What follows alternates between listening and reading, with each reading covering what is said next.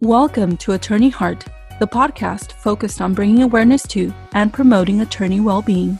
Join Attorney Heart as you embark on a journey to improve the quality of your professional and personal life. And now, here's your host, Fernando Flores. Looking up, there's always sky. Rest your head, I'll take you high.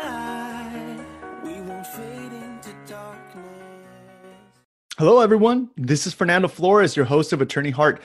Thank you so much for joining me on another episode. I really, really appreciate you tuning in. And today, what I want to cover is actually how alcohol impacts our physical health, and specifically, how alcohol impacts our brain. And the reason is, you know, I came across an article in uh, in Forbes, and I really like the way that that article described it, and I just I wanted to read it to you so that you know we help our clients all the time make informed decisions, right? And so I think it's only fair that we have information that accurately describes what that process is so that we can make an informed decision as to whether you know how much we want to drink right or whether we want to reduce it i personally used to drink a lot more when i was in law school and the first few years out of law school and it's something that i've worked really hard on reducing. I haven't eliminated it you know um, i'll be perfectly honest with you. I'll still have like one maybe two drinks a month uh, but it's an incredible reduction from where i was before where i used to drink one to three times a week right? And so let me just get into it and i want to i want to just share this with you because i thought it was so interesting and so well put the way that they describe how alcohol specifically impacts our brain. So we with few exceptions these studies show that our cognitive abilities like attention and memory are debilitated even when alcohol in the blood is no longer measurable why this happens is large, largely about how embattled our bodies and brains are from the chemicals that come with heavy drinking.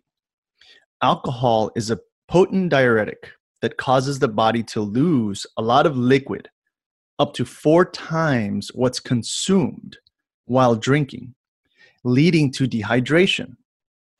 To compensate, organs draw in as much fluid as they can leaving the brain fighting to stay hydrated.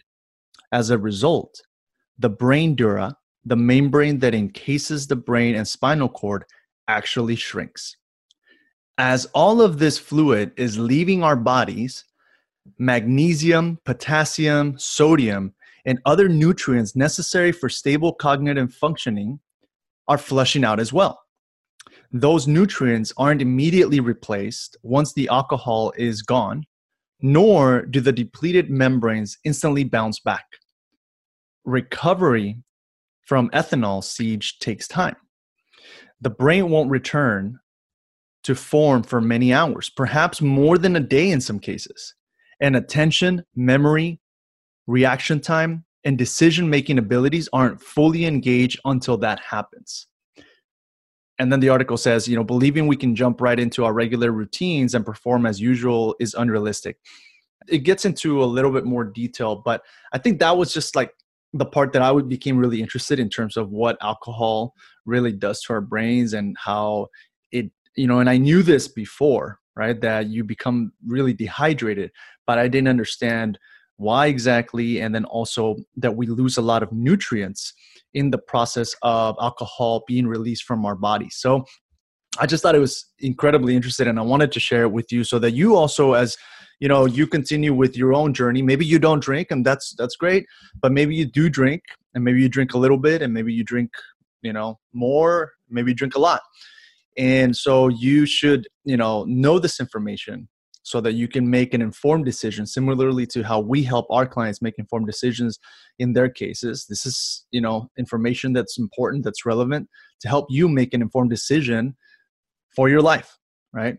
So uh, that's that's pretty much it. You know today's a short episode and i wanted to share that with you because i thought it was just incredibly important and incredibly interesting how that process of alcohol affecting our brain works all right. So thank you so much for tuning in. I really, really appreciate it. I hope that you uh, are able, you know, to find balance when it comes to the level of alcohol that you consume. I hope that you are able to find, um, you know, a, a, journey, a healthy journey in relation to that. Uh, like I mentioned, for me, I, you know, I've taken great strides in terms of reducing it. Um, and a lot of that, you know, is, is just really being self-aware of how it impacts you. And then as you get older, right, it starts impacting you more and more intensely.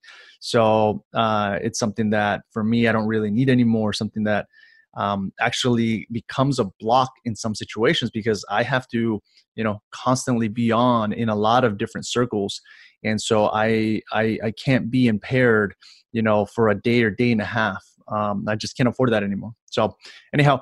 I hope that helps. I look forward to catching you at the next Attorney Heart episode, and I hope you have an awesome rest of your week. Take care, everyone. Bye. Hi, everyone. This is Fernando, your host of Attorney Heart. Thank you again for tuning in to another episode. If you enjoyed this episode, definitely subscribe to our podcast and YouTube channel. And if it can benefit anyone that you know, please share it. Attorney Heart is brought to you by iMatter Now. I M A T E R N O W. Please make sure to check our website at imatternow.com. Again, I M A T E R N O W.com. And don't forget to follow us on Facebook, Instagram, and LinkedIn. Every day presents an opportunity to engage in self care.